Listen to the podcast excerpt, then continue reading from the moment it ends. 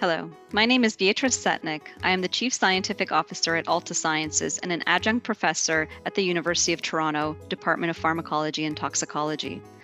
I am joined today with my colleague, Dr. Deborah Kelsh, who is a psychiatrist and principal investigator at Altasciences.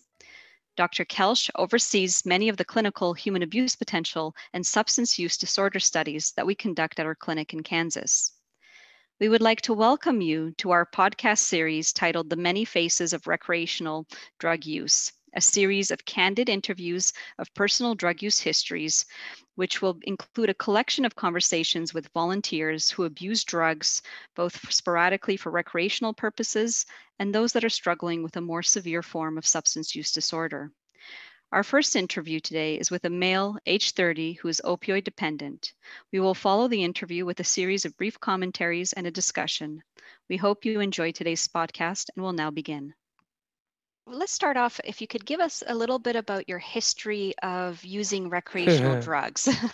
um, how did you start? Uh, what did you start using? And how did that evolve? Um, you can tell us a little bit about your story.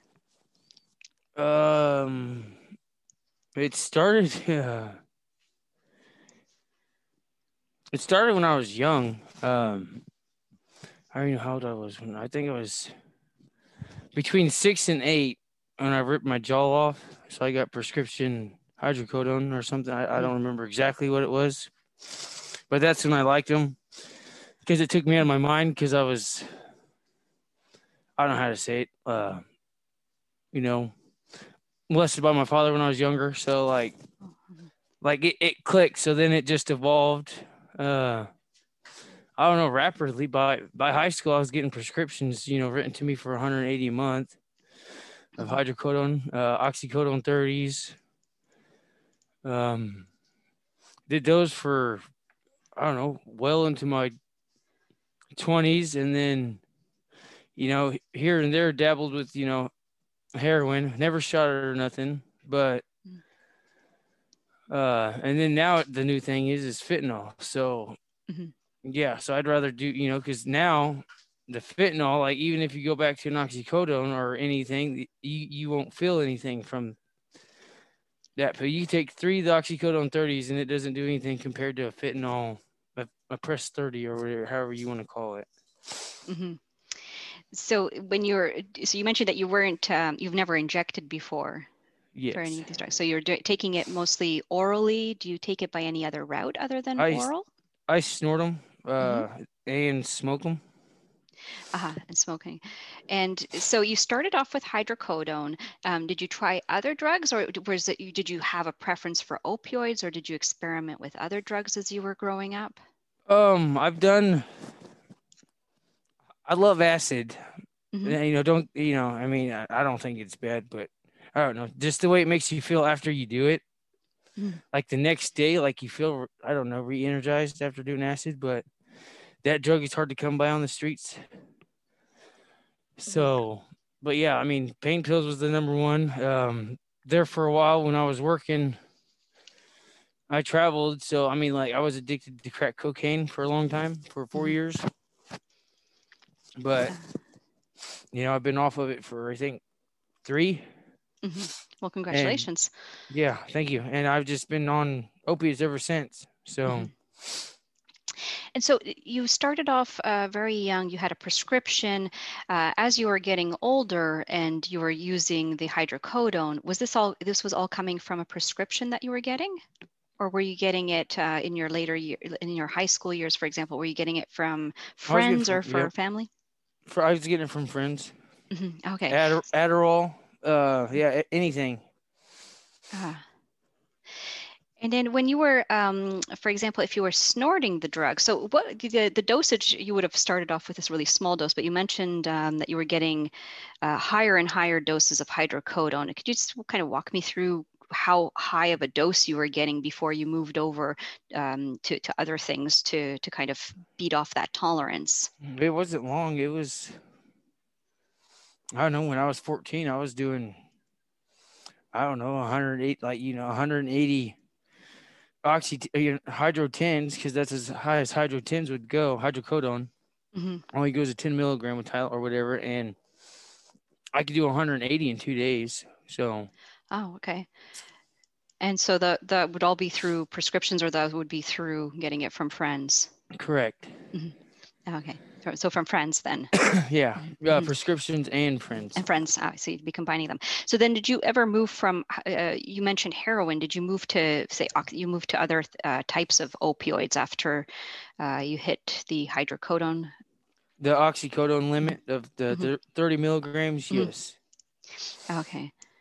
And then uh, at what point did you kind of move from uh, taking it orally to, say, intranasal use? Did that happen rapidly or did that sort of evolve over time? Uh, technically, it was my younger brother that introduced snorting. Like, Uh, I don't, I don't know the difference between his body and my body makeup, but Mhm.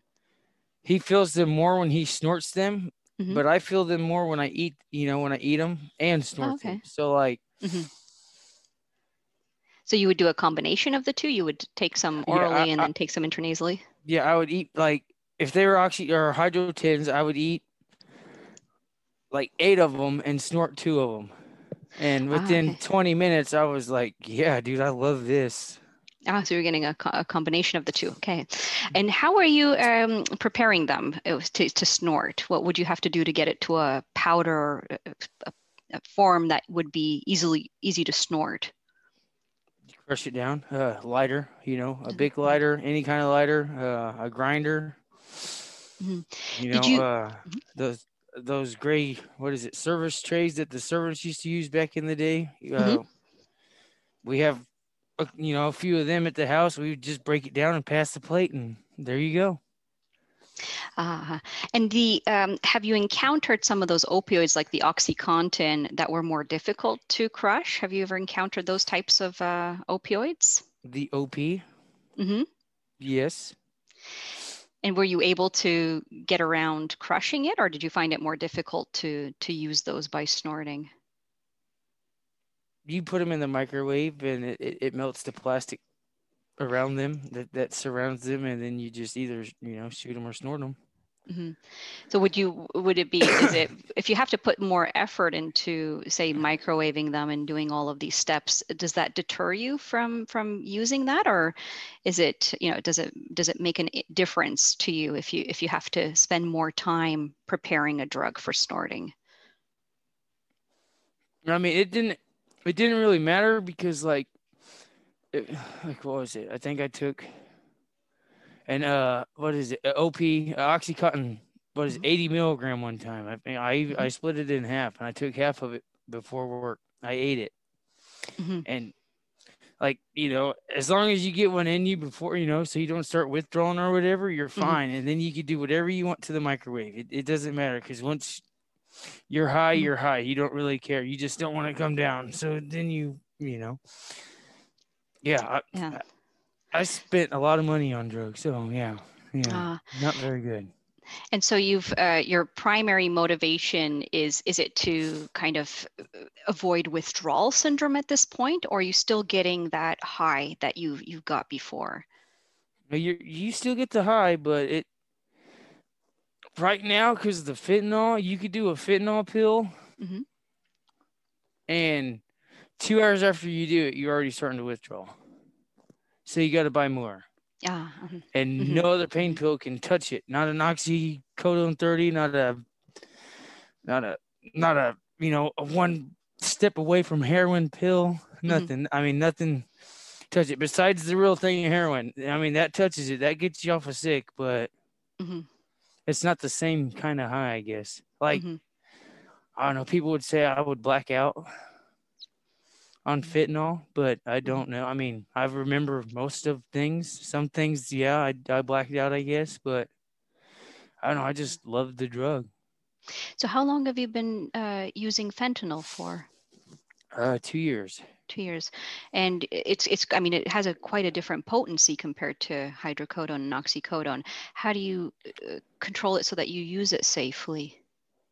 I don't. I don't know what. I don't know how much. kind Is, Mhm. I don't know how much is in the pill or not. I know that I Mhm. can crush down. Like when they were first coming out, they were potent. They they were like really strong because I, I remember breaking my sink because I blacked out one time. Oh my goodness. Mm-hmm. Yeah. So that was one example. And then, then like now, I don't know if they got it down or what, but now you just mm-hmm. get high. So. Great. So we'll take we'll take a brief break here and uh, point out a few of the really interesting elements that came out of the interview thus far. Um, Dr. Kelsh, uh, some of the we work with a lot of individuals who have opioid use disorder, whether they're recreational or dependent, as in the case of this um, gentleman.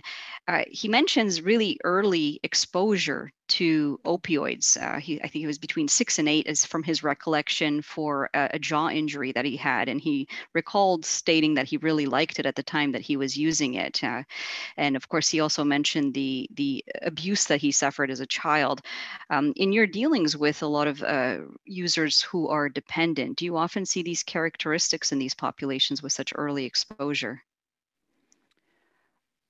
Um, I think that's a little earlier than I've seen, you know, with opioid use. I mean, but it's the pretty typical story that even as a teen, for whatever reason, they received a prescription of opioids, whether it be for a tooth extraction or a sports injury, and then they became addicted. But you do see a lot of people who have used other drugs really early, you know, whether it be marijuana, alcohol, cigarettes. Um, so so the early age isn't so unusual but it, but that's i would say that's even a little young to become sort of dependent on it because i think partly because of access you know at that mm-hmm. age i think it would be much harder to keep a supply going from a pediatrician per se so um, but yeah but starting in at a young age teenage years that's pretty typical mm-hmm.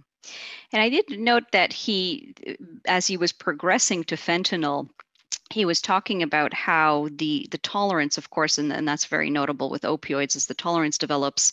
Uh, it was surprising that he didn't transition to eventual intravenous use but that was probably marked in as we'll see later in the interview a fear of injections. And that's oftentimes not uncommon to hear uh, that some users will be weary of going to injections.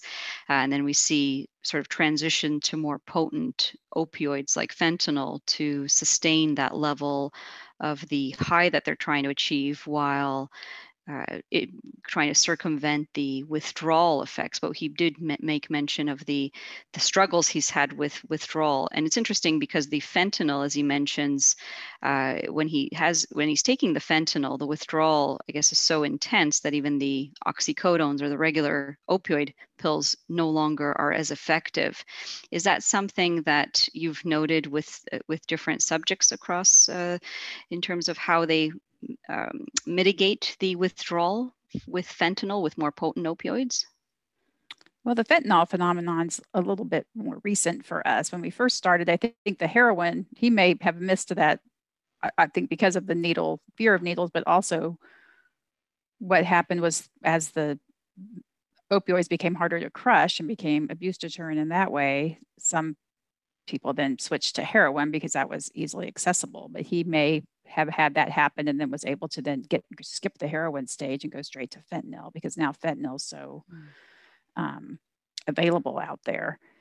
So, um, right. So I think the withdrawal, um, it could be it could be worse. Although I think it's bad when you once you get opioid use disorder, no matter what opioid you're taking, it seems like when we see them here in our facility, they they all eventually look equally um, miserable. I mean, a lot of suffering in the withdrawal. And he did make mention of his experience with microwaving OxyContins, which we know that was, that was one of the methods that was in the internet and, and some of the uh, publicly accessible um, recipes for overcoming OxyContins. Uh, I think he he made an interesting point. I think because he's so um, his preferred route seemed to be the oral route uh, with some mixed mm-hmm. intranasal mm-hmm. use. But he did make mention that uh, his brother uh, was more uh, got more of an intense feeling from the intranasal route, whereas his preference was more on the oral route.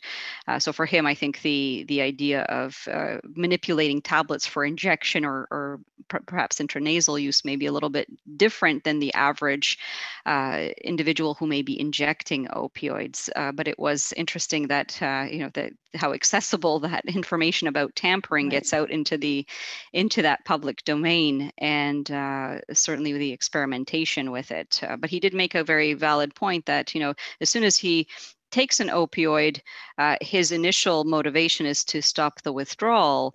Uh, and once he does that, once that's under control, then he can sit around and tamper with things right. for longer. But um, the it really is a fa- function of uh, timing. So the, the the withdrawal is the most important time urgent um, thing that they need to address because as you've mentioned it was it's very debilitating and uh, they suffer quite a lot through the through the withdrawal uh, another point that he made and, and we'll get more into it into the interview were the blackouts that he experiences with fentanyl. And uh, I don't, uh, do you come across that uh, in terms of subjects reporting fentanyl blackouts? Uh, and he'll get in a little bit more into that in later in the interview where he talks about uh, doing things and having no recollection. So it's not a, it's not passing out or, or a respiratory depressant effect, but a, a complete blackout.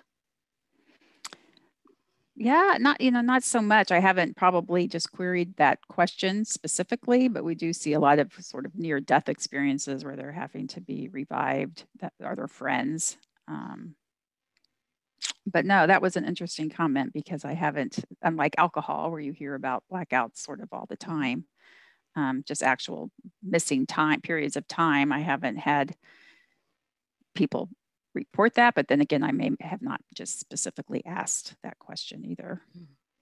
Well, we'll hear more about it in the interview. So why don't we continue the interview and we'll pause again for a break further down. And so these are you're getting uh, from friends and family, or you're how, how are you getting access to fentanyl? Drug dealers. Mm-hmm.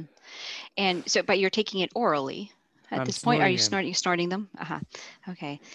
I don't and take how, the fentanyl. No, I don't take fentanyl orally. I take mm-hmm. it. I just snort it because it hits you faster, and I mean mm-hmm. it actually. Yeah. So the um, how often, how many times a day do you usually have to take a hit? it depends on how much money I got in my pocket.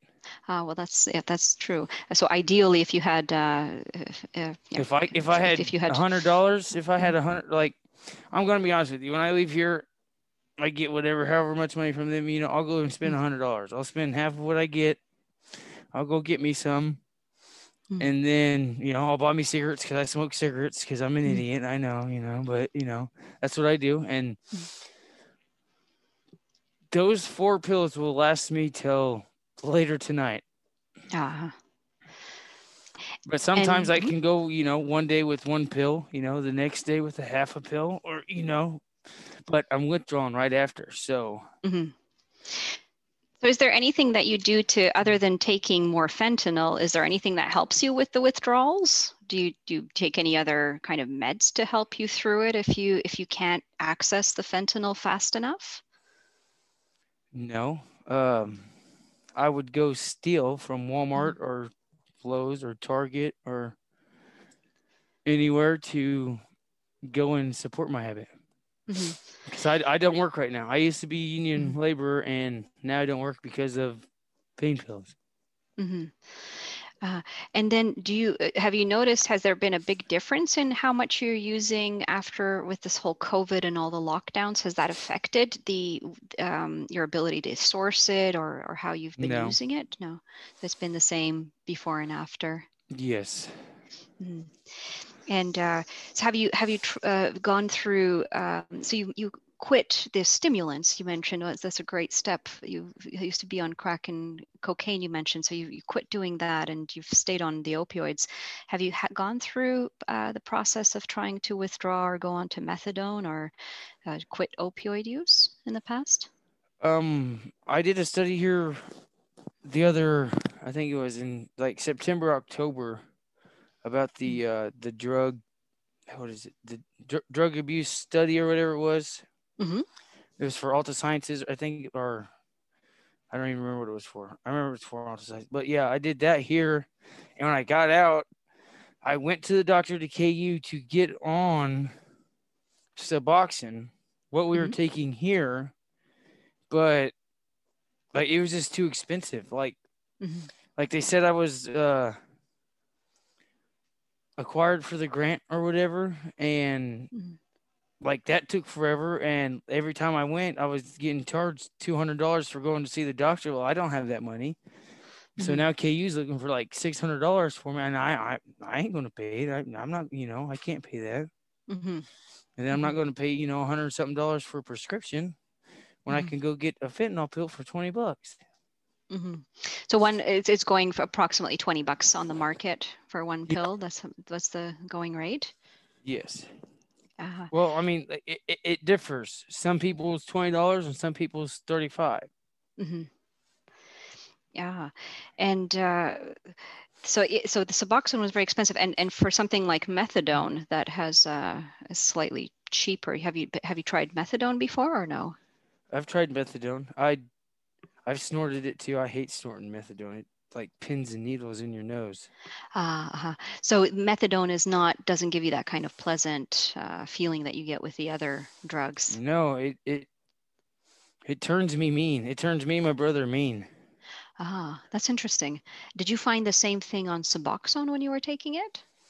Uh, Suboxone, like, I don't know how to describe it. When it was on the streets before I came to the study, it made me feel just like I did pills because you can get the little film thingy, put it in a spoon, get fucking hot water, and like, you know, mess it around and let it dissolve into the spoon, and then you can Mhm. snort that that that spoonful into your nose, and like you get just as high or higher from that doing a pill, which was cool, but you know, you couldn't you couldn't do anything after that, which was uh, like fine with me because the Suboxone would last like all day long. But Ah, then, uh-huh. but then when I did it here and I got out and I tried doing it when I was out, it, it didn't have the same effect. Like I didn't get high from it or nothing. Like it, it was just there. Mhm. I'm like, I Ah, can't get high. mm. So when you did it the first time, when you were doing it before you with the study, um, you said you couldn't do anything uh, with it. Was it just because you were just so mellow, or or how was that feeling? And I mean, it was just like I was high off of uh, a handful of pills. mhm. so it just it just lasted longer, but you still got that same pleasant experience. It just it lasted a long time. Yeah, I like I even snorted the pills. hmm the the round orange pills that they oh my god the taste sorry didn't they didn't taste good? Mm, it did not taste good it tasted too orangey Ah, uh-huh. so if you had a choice over what opioid you preferred, what would what would be your favorite opioid? Uh-huh. Is it fentanyl, oxycodone? Which one gave you the best kind of feeling when you were taking them? I mean they all gave me the same feeling i would i would rather have stuck with Mm. the actual opiates that come from plants because like i never withdrawed from opiates from plants like i could do as many as i wanted and i never had withdrawals i could always go to work Mhm. And then when I started using heroin and fentanyl, well, then I just like lost my family, you know. Mhm, mhm. Yeah. And and can you ex- help explain why that was? So you, the, you had more withdrawals when you were uh, using heroin and fentanyl compared to the prescription opioids? Yes. Mhm. Yes. But now, like, like since I used fentanyl, I can't go back and use. I've tried it. I've tried using an oxy, uh, oxy. Uh, they're, they're called Roxy, Roxy 30s, Mhm. the little blue ones, just like the little blue fentanyl 30s. And you know, that's what I thought I was getting for a long time was just the regular, but they would hit me harder. I'm like, well, yeah, I fucking love this. But now, like, I can't go back to oxycodone or hydrocodone or anything because you can't get high from it. You will not get high. It doesn't matter. I took nine oxycodone 30s. I ate them and I Mhm. didn't get high at all. Oh wow, hmm that's a, that's a big dose. Yeah. So, do they at least help uh, to prevent withdrawal if you if you're trying to if say if you can't get fentanyl or heroin, do the prescriptions at least kind of tie you over until you could get another um, get access to fentanyl? No, they, so it doesn't help with the withdrawal either. It doesn't help at all. Ah, okay. That's uh, wow. It so, sucks. um, yeah, so that that was well, it's interesting because at the and, and sorry, you, you mentioned that you kind of transitioned from the prescriptions over to heroin in your teenage years. Is that when Uh, her- heroin was in my 20s. in your twenties? Okay, and that's Yeah, kind I- of I when. was- Yeah, I was Mhm. scared of needles. I hated needles. I Mhm. hated like like when I was in school they taught us that, that heroin was a hundred times worse than cigarettes or marijuana. Mhm. Which I mean it's not really, it's just a pain pill. But Mhm. That's what I was taught. So I'm like, yeah, I don't want to be a heroin addict. I don't, you know. Mhm. That's why I became a crackhead. I'd rather be a crackhead than a heroin addict. Well, not really, because in, in, in long terms, I'd rather be a heroin addict than a crackhead. Because Mm. I mean, it was, I mean, it was weird. Like, but with like the hydrocodones and shit, I didn't get withdrawals or nothing. You know, my back hurt here and there, wh- whatever. You know, I was a laborer. I was holding a 90 pound jackhammer in my head all day. So yeah, my, my Mhm. body would hurt. But, Yeah. So, you know, it, it's just weird. So when you were using, when you were uh, more heavily using the crack and cocaine, were you still using opioids, or did you transition over to crack cocaine at that point? I would use opiates. Like, Mhm. I don't know. When I would smoke crack, I would. I used to get prescriptions, so I would Mhm. I would smoke. It's out of your system in three days. So you know, do it on the weekend. By Monday, you're clean. So you know, I was on probation too at the time with with John. Uh, you know, somewhere out here, whatever. I ain't gonna say their name, but uh. So yeah, you do it on the because I knew when I would have to go pee, you know, drop my U eight, whatever, Mhm. and so I would do it on Friday, and by Monday I would be clean. So every day I got every week that I got paid, I got two grand in my pocket. I would go and spend it on crack, you know, and but I would always have my prescriptions there because they would like counter the effect of the like if I got too high, I would take, you know, like eight, 10 milligram hydrocodones and I would come down and I would go to sleep. If I didn't, I would be awake all night. hmm hmm And can you kind of explain or help us understand what the difference is in terms of how you feel when you're on a stimulant like a crack cocaine versus when you're taking fentanyl or, or oxycodone? Um, can you kind of describe how you feel in, under with an opioid versus a stimulant? Um, I don't know how to best describe. When I was doing crack, it, it was like uh, Ethiopia. Like I don't know. I was watching the crack cocaine thing on Netflix. I mean, they explained it to a T on there, and Mhm. like that's exactly how you feel. But when you're on opiates, it's more of a body high than a mind high hmm if that makes any sense. So Mhm. instead of the crack, you know, the crack goes to your head, and then you're trying to fight for that hit that you first got that day or whatever. Then you know you just kept wanting to get that high again, and you'll never get it. But with opiates, the more you take, the higher you get. hmm But it's more of a how do I say? It? I was more relaxed with opiates compared to smoking crack, getting high, and then getting paranoid. hmm So which way? So you you have a preference for opioids? Uh, you- Yes. ne- Yeah. y- yes. That's that's what made me officially stop doing crack cocaine. Was I'm like, dude, why why why am I doing this if I don't like it? You know, like Mhm. spend all your money on pills. Well, then that was the mistake. And then, did you uh, end up getting any type of withdrawal if you didn't get the the the crack or cocaine? I did not. Mhm. I didn't know what withdrawal was until fentanyl. Mm-hmm. And I get goosebumps. I get the chills. I get like my my my legs keep wanting to stretch. My arms want to stretch. My back, like I can't get comfortable.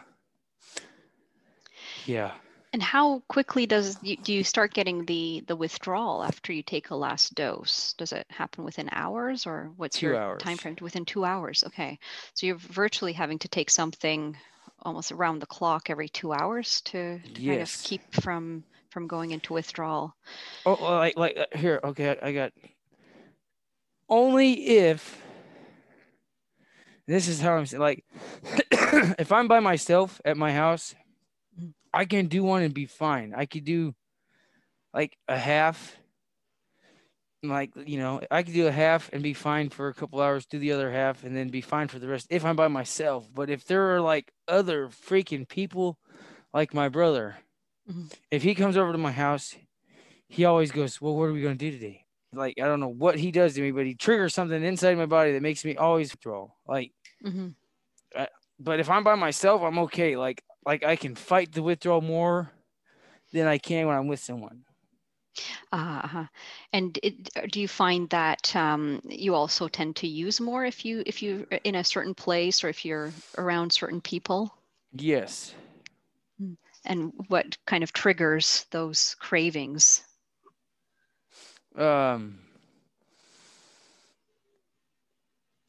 they get I don't I don't they get worse when I'm with people like like when I'm with people and I don't have anything and everybody's jones And so the and so the, you mentioned the it was interesting you mentioned the withdrawals are sometimes more difficult to manage when you're around people. Um, is there is there a reason why that do you think that happens or what if you what are your thoughts on on why that would be?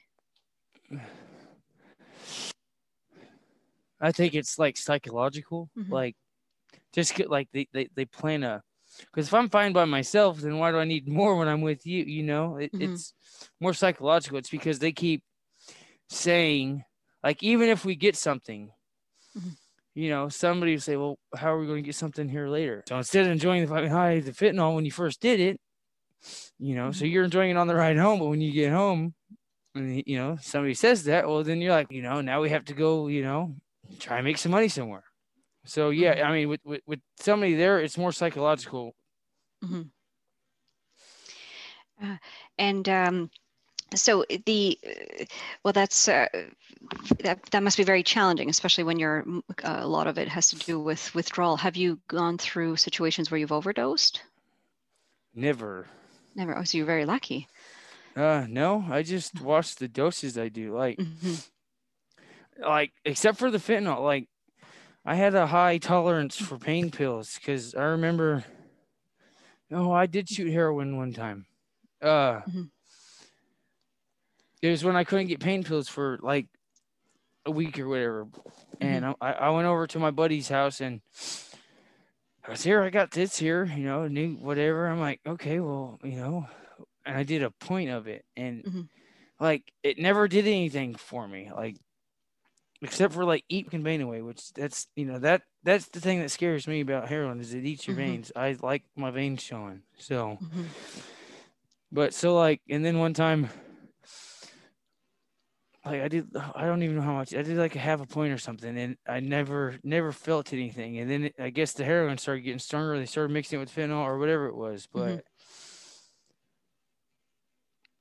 I think it was like a year ago. I did something like, and it, it did the same thing as crack, kind of, but it, it like, I went whoa, whoa, like my whole head like shit, like I was getting high, like I was getting ready, like I was getting ready to get knocked out, like I was getting ready to black out, like get knocked out, Mhm. like fall out or overdose or whatever. But I didn't. I was still Mhm. conscious and everything, and that's what made me stop shooting, you know, or doing heroin. Ah, uh-huh. So the fentanyl, I mean, you're you're very careful with your doses then when you're when you're using it. Um, eh, are you? Is it? I don't know how much is in it. Yeah, I- just because it's. Um, I don't know it- how much is in the pill, so like, Mhm.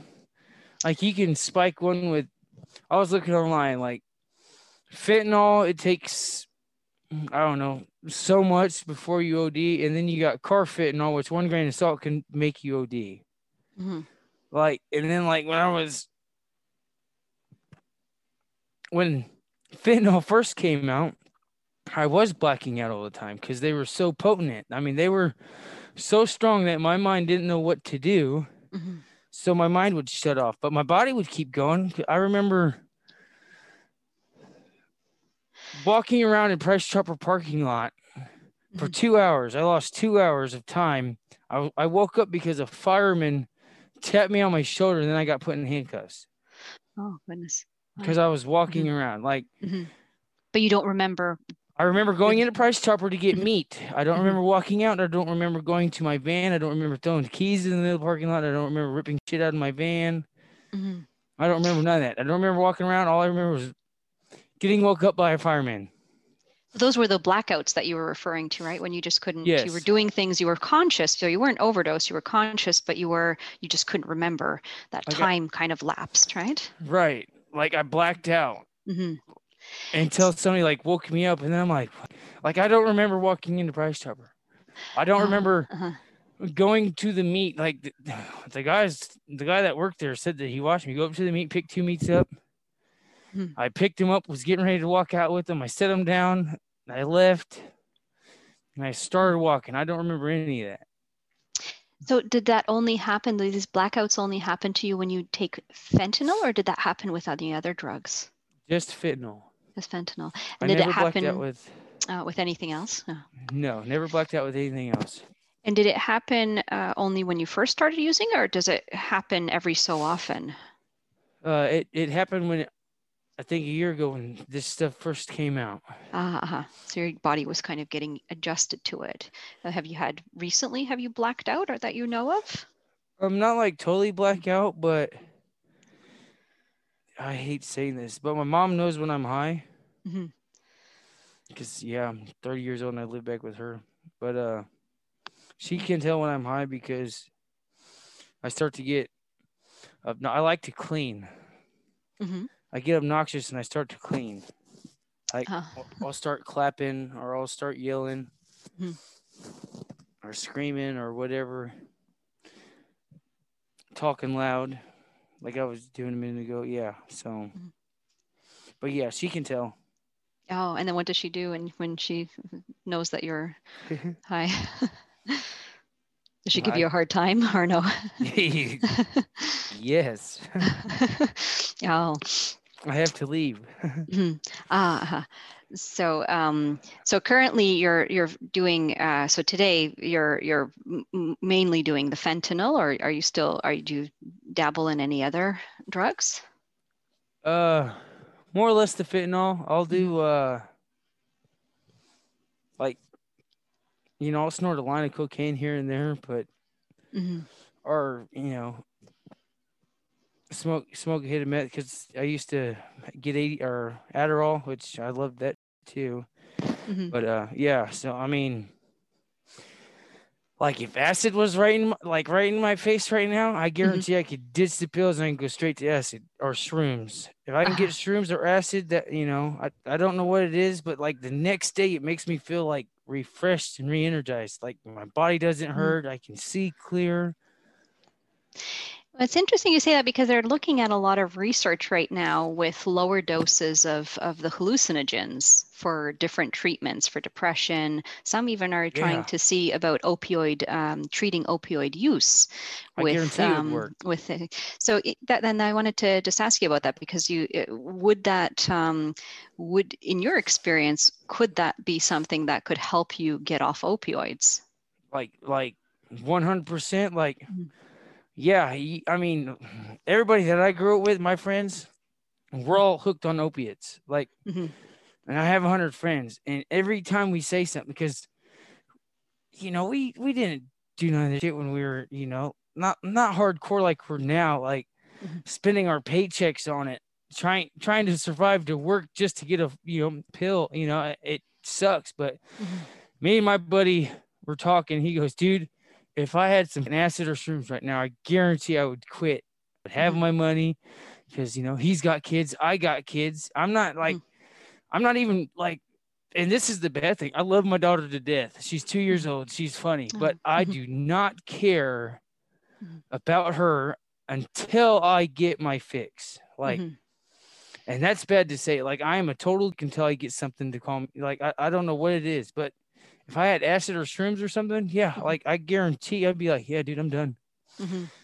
I could do But- lower doses of that and be Mhm. fine just because the next day it makes me feel good. And I, you know, hmm hmm But there, you you mentioned uh, earlier that they're very difficult to find. Is that right?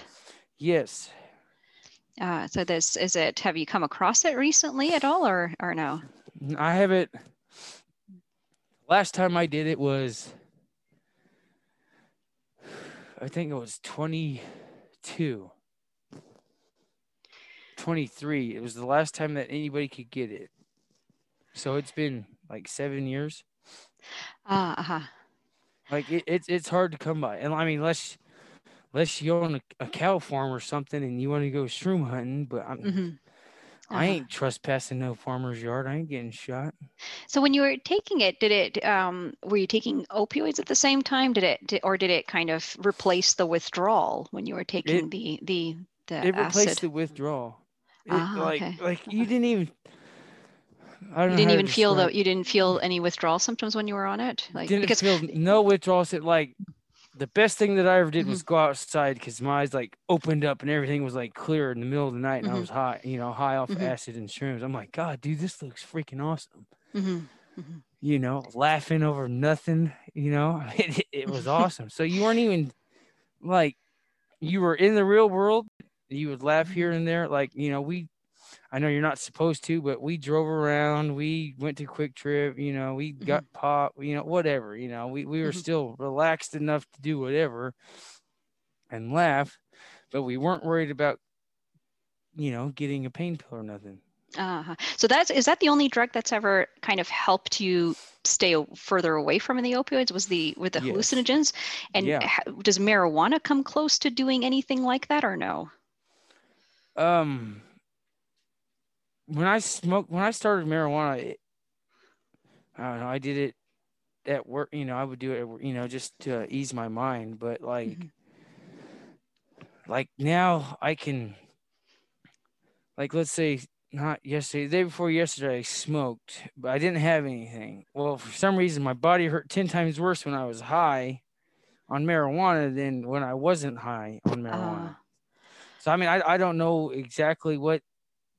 You know, some people say they don't hurt on marijuana, like their Mhm. pain goes. Well, I'm like, oh, I don't know how the hell that is because my body gets worse. uh-huh. So do you have pain normally, or is it just the pain that you get when you get into withdrawal? It's the pain I get for withdrawal. Ah, okay, so you don't have like normal chronic pain. No. Oh, okay. And so, oh, that's well, that's interesting. So the the the THC makes you feel more uh, intense withdrawals. Yeah, it like puts more pressure on my back, my lower back. Like I Ah. keep thinking about my lower back more. Do you have an injury there, or is it just No. some strange thing from withdrawal? Yeah, I, it, it's just yeah, it's something weird from withdrawal. Like, Mhm. like it's tight right now, but that's because I I'm lazy and I don't do nothing. But like when I smoke, it's like even like if I go out and I you know Mm-hmm. here and there I'll go out and work. I'll make money. Like if it snows, you know, I'll go out and I'll shovel snow for some money. You know, quick Mhm. money, whatever. Mhm. But yeah, my back don't hurt then. But when I Ah. smoke, something about smoking marijuana makes my back hurt. Oh, that's uh, that's that's interesting because it's uh, you know they're they're looking at it for for pain relief. Uh, I guess in some people it, it helps to relieve pain, but that's interesting. You might you may have a different uh, your body type, your physiology may be a bit different where you're experiencing that. And so we'll pause here. Uh, quite a lot of very interesting, again, uh, narrative that came out of that par- section of the interview. Uh, Dr. Kelsh, uh, the economics here, uh, he mentions the price of fentanyl being on the street between 20 and $35 a pill. Uh, if that withdrawal typically sets in about every two hours or so after taking it, um, it, it seems it's a rather expensive habit. Um, he mentioned the Suboxone costs were uh, really restrictive. However, if you take the math on what they're spending on the streets, it seems that they're spending a far more on, on the street drugs. Do you encounter that uh, in terms of the economics with some of the drug abusers that you've uh, that you deal with uh, in, in the clinic?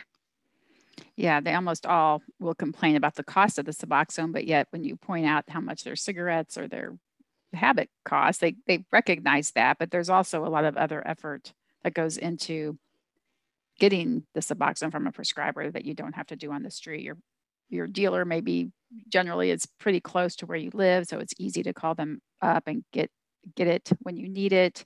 To get the Suboxone, you have to have an appointment. You have to keep your appointment to get a refill. That costs money. Um, they may want to do, you know, medical labs, things like that, that they may not have insurance for. So they have to put pay for other things, mm-hmm. um, as well as the time and effort. And a lot of these people don't really have steady transportation. And at least in this area, public transportation is not all that great. So even getting to those appointments may be an issue. So I think it's the cost, but there's also a lot of other parts to it that they just find just not appealing. They just haven't made it easy for them to get it. Mm-hmm. And that's unfortunate because oftentimes uh, when they come in these trials, they seem to get a benefit from the Suboxone. Is that right? Yes. That they're yeah. So if they're in a study that they're in-house any length of time where they finish the withdrawal and they've been titrated onto the Suboxone, nearly all of them, you know, feel really good at the end and and some will want to go get the Suboxone, some will feel like they're kind of cured, that they've done so well that they should they should be able to go out and just maintain it.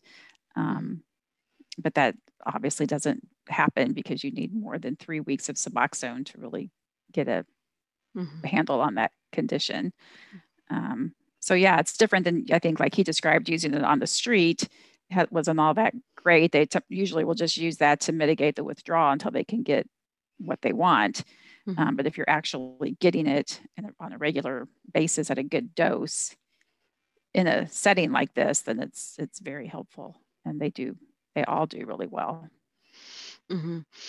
And can you just kind of walk us through? So you mentioned that they they need to have a a physician will have to see them in person in order to write the scripts. How how often do they need to be uh, going into a physician's office uh, to get the script? Is it for every renewal of the script? And how long do the scripts? Is a thirty day access, or what's sort of the time frame that they need, typically have to go through?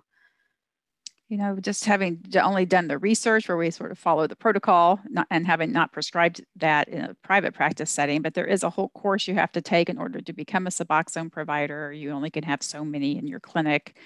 Um, I, I believe you have to come in and, and, you know, you have to follow the some drug screen. You know, they have to drop a urine and make sure that they're not taking something that might interact with it.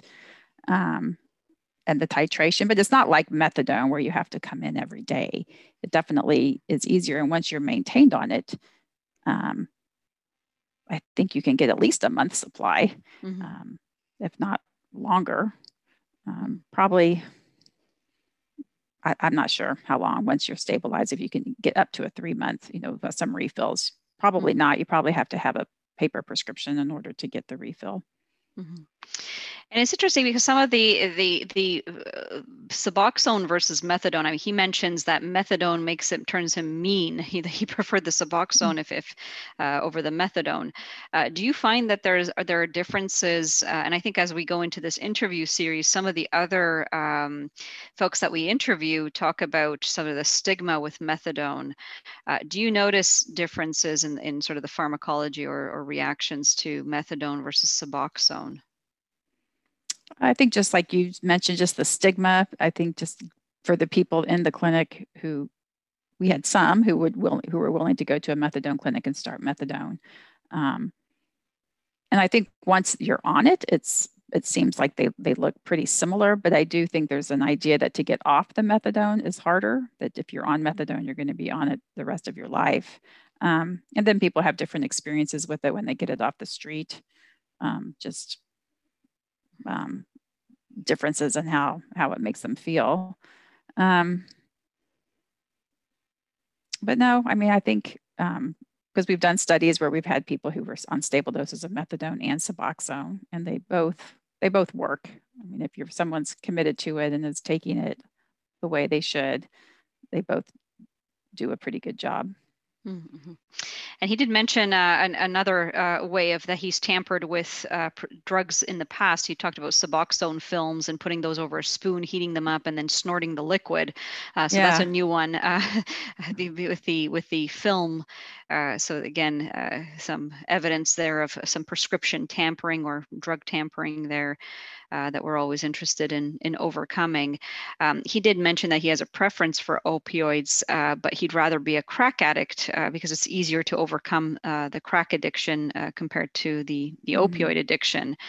Um, you know, you've you've done, Dr. Kelsh, you've worked with cocaine um, individuals who are uh, cocaine dependent. Do you notice uh, observable differences between opioid addicts versus crack cocaine stimulant users?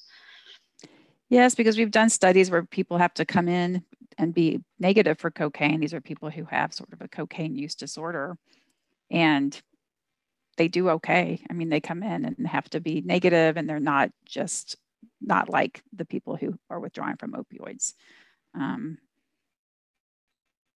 so I do think it's, it's less intense as far as that goes for the for the withdrawal. Yes, yeah, I just haven't really seen a ton of withdrawal with the cocaine, at least not in our facility. Mm-hmm. We haven't lost people from check for checking in and saying, "Oh, I have to just go get my cocaine. I can't stay." Mm-hmm. Whereas we've definitely had people who, with the opioid use disorder, who just can't stay. They just mm. can't even spend the night. They end up leaving Mm-hmm. Another interesting, uh, again, he was commenting on the psychedelics, the the LSD and the shrooms, and sort of his experience having taken that. Of note, it was uh, rather interesting that he's not able to find those types of drugs on the street, but uh, just given some of the intensity in recent years of looking at psychedelics for um, disorders like opioid use disorder, there seems to be some, um, he seems to be resonating with the fact that this may be helpful in some way mm-hmm. for his opioid use disorder. Um, but it is difficult for him to to access it. So I thought right. the the comment around it was was rather uh, interesting that he it seems to help mitigate the withdrawal or the at least the intensity. He felt better from it. Right, right. That is promising because they are studying that, and it would be nice to have another another way to address this condition. And if something like that can help in a structured setting, then that that would be really wonderful. I did also find it interesting uh, with with the marijuana use. That he he mentions that it sort of exacerbated his pain that he gets from withdrawal. He mentioned the back pain that he that he experiences, and marijuana making it feel worse. Uh, so mm-hmm. in his case, I, I, mean, I know that we've, a lot of folks look at THC for its potential analgesic properties, but uh, I guess not everybody's physiology is the same. And in this particular case, he seems to get a worsening of the marijuana. But it, it does, uh, marijuana use is quite prevalent amongst uh, a lot of folks who use, have opioid use disorder, right? So are they, are, are some people getting relief from the THC use and withdrawals uh, in your experience, or is it, uh, do they avoid that? No, I don't. I don't think it really helps. I mean, I think um, it's not as common as it is in our recreational drug users. When we do a recreational study, I mean, that's definitely the drug of choice. So they may use opiates if it's available, but they use marijuana every day. A lot of them. Where mm-hmm. these, with the opioid use disorder, we see cocaine. Sometimes we see PCP, but sometimes that's you know just you know, benzos for when they want to come down. I think if they're needing to come down from something like a stimulant, the benzos. But yeah, I mean, I don't think, I don't think it helps. It's not, they, I mean, they never say, oh, if I could just go smoke some weed, I would feel so much better. Mm-hmm. But I don't think it replaces it, but it's probably just a personal preference. Some people like it and the way it makes them feel, and some um, don't. But I don't think it helps. It doesn't help the pain of withdrawal. Mm-hmm. But you find you find it uh, that they use less THC in the dependent populations than the non-dependent. Is that right? It seems like it's, you know it seems mm-hmm. like it's. I'd have to do just kind of look at the statistics, mm-hmm. but um, because we'll see a lot of people with opioid use disorder that come in with um, not positive. We see a lot of methamphetamine with it, um, some cocaine, and we'll see some marijuana, but it's just it's not it's not most of them that are using marijuana too. Mm-hmm. Well, and I suppose that makes sense because if it's not helping them with withdrawal mm-hmm. and they're focused, uh, their primary focus is on addressing withdrawal symptoms, then all of their money or whatever they can um, gather would be probably focused on obtaining more mm-hmm. opioids to control it rather than something that may not necessarily help them with that. So that mm-hmm. that also uh, makes sense in, in, with that respect too. Uh, so that that was really um, uh, quite interesting. I also found it very interesting. Again, he mentioned the the, the fentanyl blackouts and, and sort of the experience he had at the the grocery store when he couldn't remember uh, what had happened. Um, it's hard to say, I guess, what happens, what causes this, since these are all obtained from the streets, and we really don't know what is in any of these pills. Right. So it, You could be cut with like a benzo. You know, I think they have Mhm. some that are kind of look like a date rape drug where you do Mhm. lose memory. I don't think that's super common, but yeah, like you said, you don't know what's in there. And some people think they're buying oxys and it's really fentanyl. So, for example, we'll have someone who uses every day, but they come in and their drug screen for opioids is negative. So we've now had to add a fentanyl test, which is separate. We have an in-house fentanyl because it's not picked up in the normal um, opioid panel. Ah, so now that you're implementing the fentanyl test, are you seeing a lot of uh, positives come out on fentanyl? Well, we don't do it for our regular, you know, healthy volunteers. So yes, anytime, um, yeah, I mean, for that study, in order to be eligible, you had to have a positive opioid, and so we had to add it in order. We, we would have had a handful that wouldn't have been eligible because it looked as if they weren't using. Right. Yeah, but just in general, it's not part of the general drug screen that we do because it takes three days um, if you Mhm. send it out. Um, but we probably should do it for our recreational opioid studies Mhm. just because we won't know if they're currently using. We don't want to do a naloxone challenge if they're actually positive. Check in. and We just haven't picked it up. Mhm.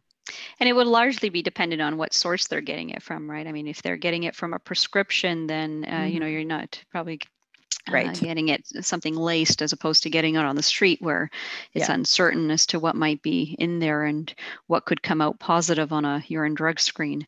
Uh, so that's all. That's all very interesting. So I think he, uh, there, there were certainly very interesting points that were brought up in this segment, and we have just one more segment of the interview to go through, and we'll f- conclude that with a final uh, roundtable discussion and conclusions. Uh, so stay tuned. The, the other thing I wanted to ask you also was you had mentioned you had participated in a study at um, uh, in, in Kansas there at the clinic that you're at. Yes. Um, eh, did you just uh, have you tried it uh, one just one study before? Or have you been in multiple studies? Um, I've tried to do multiple studies, but the drugs had a hold of me too long. And when when you were part of the study, did you receive any of the treatments? Did you do any? Um, what were they asking you to do? Were they were you filling out questionnaires about a drug, or how was that study set up? Um, we did the the Suboxone study. Ah, Um, Mhm. I forgot what it was called. Uh, I forgot what the name of the, the, the actual study was. Like, I, oh, that's know- okay. You can but, just describe yeah. it. Mhm. Yeah, I mean, we, well, especially because of COVID right now. The uh, Mm. So we all had to stay in a room, me and two other guys. Um, and I think like we had to stay here for 27 days, 30 days, whatever. And uh. I think it was like the 11th or something day we had to stay in our room all day long for, I don't know, 20, 20 something hours or something like that. I mean, it was crazy. So we had to sit there and we always had to get stuck every hour, just, you know. Yeah, I mean, it, it was cool. The Suboxone helped with the withdrawals. I did it withdrawal. Uh, so I, you know, I'd come out. Oh, sorry. I would do my Yeah. tests. You know, write down where my pain was or where where my withdrawal symptoms were at, or so on and so forth. Mhm. On a sheet, I'd have to mark it. You know, one line Mhm. to tell them where I was at, and then, you know, I, then we'd have the rest of the day to just watch TV and eat and Mhm. I mean, that was the main study was just that, like they did it when we first got there, they Mhm. did it halfway through, and then when we left. Ah, so was it? Uh, so you were you felt comfortable. The Suboxone helped with the withdrawal. Did you get any kind of breakthrough withdrawal, or did it kind of tie you over for the time that excuse me that you were in the study? Uh,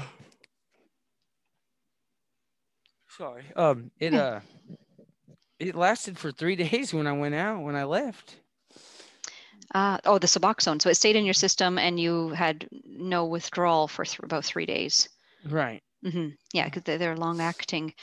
Um, so and but you had you mentioned that you had it, it was very expensive to stay on that. Would that have been if it had been more accessible? Would it have been something that you would have considered staying on? Yeah, because it, it would have let me keep my family. hmm hmm Like, like I mean, Yeah, I mean it, it would like if I don't know. Like it like like they have grants or whatever for in in Kansas they have grants you can you know qualify for a grant. Well, I Mhm. haven't worked in like 3 years, you know. Mhm. So, you know, they, they said I qualified for the grant. Well, they never sent me paperwork or did anything for the grant, but they kept charging me every time I went to the doctor's office. hmm And somehow the grant wouldn't have covered that, and I would have had to come up with the money before I got covered for the grant. And I'm like, hmm well, I can't pay for that. So how am I, you know, Yeah. I'm not worried about that. So I'll see you guys later. I'm not paying. It was it was like a hundred and it was like a hundred and like five dollars or something. I mean, it's not much, but So it's $105 for for how much of a supply? For how long of a supply would it have lasted you? I think they were like two milligrams. Mhm. And I mean, if dosage was higher, maybe I would have bought them more, you know, bought Mhm. it. But I was like, no, like, it was for a week. The supply was for a week. So, like, I think it was like three day or two day or something like that. So two days supply was about $105. You know, about a week supply was A week, $105. Five yeah. dollars, okay. But is that is that similar to what you're paying for when you're buying fentanyl? Is that comparable, or is it um, are you spending more on fentanyl? Uh, I spend more on fentanyl. Mm. I wasn't looking at the bigger picture. Mhm. I, I wasn't. I was Uh-huh. looking at a quick fix to stop my withdrawals for Mhm. a little bit. Uh, would you consider going back on Suboxone or trying something that would help you come off of it? yeah. Well, we can check. Uh, I mean, certainly um, we have a clinic there, and, and perhaps they can uh, help set up something for you or get you some connections there. Maybe if, if you're interested in in in doing that, Yeah, because I hate perhaps we can uh, we can perhaps provide some resources, and I'll have my colleagues before you leave, um, or, or I'll follow up with you after if you would like to uh, ju- just check out what's local and resources in the area. If there's anything that they can do to to maybe perhaps make it more affordable, or if there's other you know avenues that you could take, because you're clearly motivated um, to to to want to reduce that fentanyl use, right? Yeah. Oh, yeah. I, I want to quit. Like, Mm. I hate it. I hate it with a passion. Yeah, so it's um, so the the when you were uh, and so just a technical thing on when you when you were in the study when they were asking you questions on withdrawal when you have to think about it so much does it does it change how you're responding? Like for example if you're kind of feeling okay and then you're being prompted to ask to these questions does it change the intensity of how you're feeling it? So i guess what kind of what i'm asking is are the questions um, were the questions that you were answering really reflective of what you're feeling and is there anything that we can do to uh, maybe change the questions or modify them to be a, little bit more accurate to what you're going through when you're going through withdrawal or using an opioid Well, people go through withdrawal symptoms differently. I Mhm. was withdrawing, but with my withdrawal symptoms, my my muscles want to just keep moving. So I like stretch my arms and stretch my legs and Ah. stretch my whole body. uh-huh And then I had my other two roommates in there that were withdrawing because we, you know, did the Suboxone or whatever. So, you know, straight withdrawal or whatever. And Mhm. they were throwing up and not eating. And I, you know, I was eating everything. So, I mean, ah interesting okay so they had a very different uh, they have different withdrawal symptoms yes, like, like one couldn't, you know, um, so they were but they were vomiting and they had uh, the gi kind of the the yeah. the, the, those types of symptoms. And and you feel you feel like you're kind of restless. You're you you have an urge to to what like move your move around or Yeah, I mean that's And- like like I'm doing now, like you know, standing up or stretching my Mhm. legs or my arms or so you feel restless right? Yes, hmm and then and, and then you mentioned you also have um, back pain or you get pain when you're going through withdrawal? Yep, it's yeah, Ah, yep, it's in my back right now. ah. and then do you feel uh, what what other kind of symptoms are those usually the two major things that you feel when you're going into withdrawal or I do get you get more cold. I'll start to get real Mhm. sweaty ah uh-huh. when I first start withdrawal. Like if I do Mhm. like last night, I did my last pill at eleven o'clock because I was told I couldn't do it today, so I did at eleven. Mhm. And by eight o'clock in the morning, I was in full withdrawal. So Ah, oh wow. So you're so you're undergoing withdrawal now as we're speaking. you're in some state of withdrawal. Ah, okay, so you're so I, I'm I'm not going to keep you too too long because I No, you're I'm sure you're fine. going to feel, feel comfortable. You are fine. You are fine. Don't you no, you don't have to rush. Um, but in- that that is interesting because you- you're quite unique in that sense. Uh, so I guess you know if you're we're asking these questions, uh, maybe some of them might not even be applying to you because they're they're usually um, the the symptoms manifest differently in, in different people. So that's that's a good thing Correct. to note as well. Um, so when you were filling out the questionnaires, were there things on there that that you were able to relate to in terms of the withdrawal, or were they really off the mark? It was well, I mean, like like like some of the questions they asked me, it was like and like some of the questions are with COVID, you know. Mhm. Is your body aching? Are you you know, sweaty, you know, Mm-hmm. you know, you know, you got the chills. Well, okay, well, yeah, with withdrawal symptoms I do. My body Mhm. aches, you know, I got the Right. withdrawal symptoms, my nose is runny, you know. Mhm. So like when I first came in, I was scared to say my nose was runny. Mhm. my body was aching. You know, I was scared to say yep, because got coat. You know, I'm like, here I go. You know, Mhm. so, but then like when the doctor came in and I was like, "Are you experiencing withdrawal?" Because like right away she's like, "Yep, his nose is running," and I'm like, "I'm gonna get kicked out of here because I got COVID." Oh. But then I seen it right down. Yeah, he's in full withdrawal. He's got 5 Mhm. or more symptoms. I'm like, yes, I do. Thank you. hmm Uh, yeah, that's uh, uh, but uh, they're they're trained there to to know the difference. So hopefully they didn't Right. give you too much of a much of a headache. No, they didn't. It was all Uh-huh. it, it was psychological. I did it to myself. I was like, Mm. man, I don't want to lose that on this money. I need it. Hmm yeah so they so that's uh thing. So well i'm uh i'm i think we'll we'll, we'll stop here because it's, it's been extremely informative unless there's anything else that you wanted to share.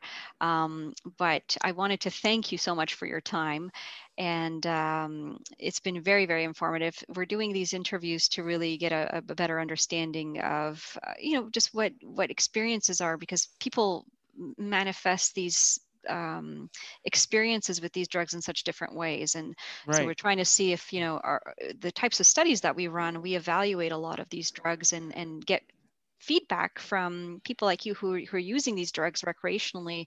And we always want to know you know are we asking the right questions? Are we You really are probing yes. okay. Um, you know when we're doing these types of studies and uh, a lot of the the pharmaceutical companies that we're working with are trying to make uh, opioids or stimulants for example that are more difficult to manipulate for you know whether to intranasally snort or to inject um, so they're they're trying to come up with with uh, mechanisms for that and so you you mentioned uh, i'll just quickly ask before we go yeah the go ops, to the OPs. Yeah. Go to go go do that. I mean, do that. Like, like I'm Mhm. not going to spend my like like like I said, like if I'm withdrawn, I I I'm not going to spend my time and putting the motherfucker in the microwave. I'm going to eat it. So right right right it's either you eat it or you you know. mm-hmm. yeah so that's uh, so it does it, it would does it really matter to you then if, if a drug has these kind of uh, properties to it that make it difficult to crush or to dissolve does it really make a difference for you at the end of the day I at the end of the day, no, because you're going to get high one way or another. hmm with Whether- that what- same drug with that same right, pill right? with that same drug, right? Mhm. Exactly. You're either going to Mhm. ingest it and it's Mm. Going to go to your liver, or you're going to snort it and it's going to go to your liver, or Mhm. you're going to shoot it and it's going to go to your liver. Mhm. You know. Yeah. But no matter at the end of the day, it it it doesn't matter. I mean, like in a sense, it does, but it doesn't. Like. Like yeah, I don't want to waste my time with you know ten seconds here, ten seconds there, 10 You Mhm. know, I don't want to be doing ten seconds for one minute hmm to tr- try to get this pill to you know whatever when I just eat it and be okay here in the next 30 minutes. So, for example, if you had if you were buying some opioids from somebody and somebody had an OP, but they are and they also had just like the regular generic uh, tablets, generic. you would do you would go with the the choice would be to go with something but easier to to work Yes. with. Yeah, yeah. Okay. Well, that has been very very helpful. I really want to sincerely thank you for your time and for sharing um, your story with us. Well, that was a very informative interview, and uh, the the candidate was so he's very forthcoming with what he goes through and how he experiences opioids and all the things that he's he's done to obtain drugs like theft and, and everything like that. So it's uh it was really remarkable uh, his his particular story and uh, some of the main points of the discussion i think really were around uh, how he uh, really manages withdrawal and the the potency of opioids over time and the the difficulty he has with some of the more potent opioids like the heroin and particularly the fentanyl in manifesting these conditions. Um, with respect to uh, withdrawal, Dr. Kelsh, I mean, you, you manage withdrawal uh, a lot in the clinic with uh, when when these subjects come in. What are some of the um, best results that you've gotten in terms of managing withdrawal with patients? Are there any uh, kind of clinical pearls that we could learn on about the management? I know it's a very uh, tricky and, and very intensive episodes when these things do happen. Um, but what have you learned over the years for management of withdrawal? Well, we've learned to just be pretty aggressive with the rescue medicines, um, which aren't perfect, but they do help some. Just the ibuprofen, the Tylenol, the um, hydroxyzine, um, compazine. I think when they when we first started doing these studies, we thought that maybe if we rescued them too aggressively, they wouldn't demonstrate withdrawal the next day. We'd have to delay their Suboxone dose, but that hasn't been the case. Um, so just very aggressive with the rescue medications and also um, just a lot of support. I mean, just reassurance that if they can get through the first couple days um, of the Suboxone taper, that they will feel better. Um, and so uh, it just takes a lot of support, reassurance, um, and just allowing them to take the other medicines as ineffective as they might be, they can help take the edge off a little bit. Mm-hmm. So, can you kind of walk us through the procedures for uh, getting a, a, somebody on Suboxone in terms of the, the, the withdrawal that they have to go through before you can start them on the regimen? If you can kind of just walk us through how that occurs uh, clinically.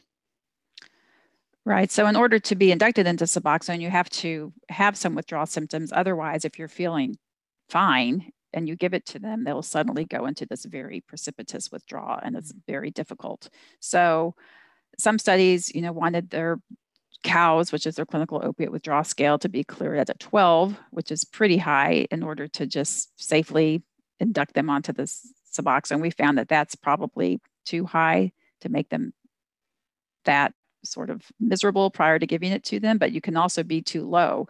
If you give them at a five, like he's saying, you may have a runny nose for another reason, and so they're not quite ready for it. And then if you give it to them too early, then it, then they're also in worse shape. So you really have to find that sweet spot, which is probably somewhere by an eight or so, in order to, to give it to them. So they have to be demonstrating some significant symptoms in order to not make them worse.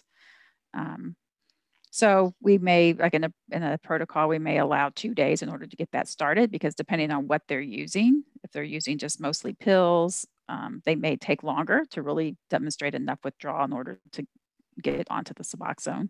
Um, whereas others, like you mentioned, fentanyl or whatever, is a little bit quicker.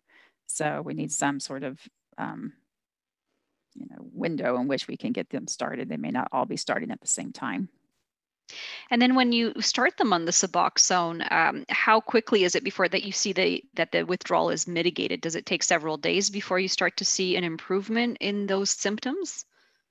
Probably by the third day, they're pretty much better. But the first day, usually we'll start maybe at a four milligram dose and we'll allow them to have another four milligram dose in the afternoon. And then the next day, we'll give them eight milligrams and then they can have another four um, in the afternoon. So then by the third day, they're getting 12 milligrams in the morning and they're usually um, better by then.